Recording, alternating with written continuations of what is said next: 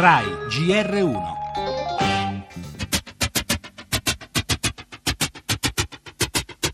L'elenco dei temi di scontro è lungo, così la tensione è salita e al Consiglio europeo di dicembre Matteo Renzi ha duramente attaccato Angela Merkel e le istituzioni europee. Quando si tende a far credere che la Germania sia il donatore di sangue dell'Europa, agli occhi esterni non appare propriamente così. Obama ha riportato gli Stati Uniti alla crescita. In Europa l'austerity ha fatto perdere posti di lavoro. Sulla questione dell'immigrazione, l'Italia aveva ragione, l'Europa e il resto d'Europa no. Se c'è qualcosa che non mi torna in una politica fatta dalla Germania, dico la Germania perché è il paese più grande, dico scusami Angela, perché questa cosa? Così come loro fanno con noi.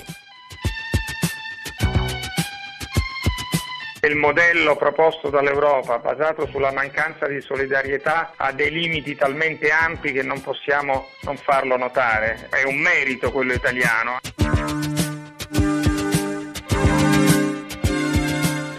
E sono state tante negli ultimi mesi le occasioni in cui il Presidente del Consiglio Renzi ha messo in chiaro che su temi importanti l'Italia la pensa diversamente dall'Europa: attrazione tedesca, austerità, immigrazione, banche, energia e rapporti con la Russia. Ci sono poi questioni più specifiche ed urgenti che sembrano essere quelle all'origine del duro attacco portato al Premier dal Presidente della Commissione Juncker, il no italiano a contribuire al fondo di 3 miliardi di euro destinato ad aiutare la Turchia a soccorrere i profughi siriani, e poi l'annuale esame della legge di stabilità varata poche settimane fa dal governo, sulla quale pende il giudizio della Commissione, che a novembre la promosse con riserva.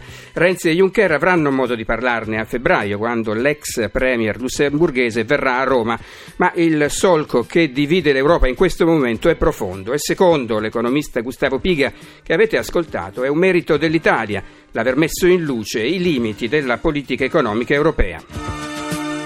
Le altre notizie: esplode una palazzina all'Alba in provincia di Savona, ci sono vittime, in corso le ricerche di dispersi.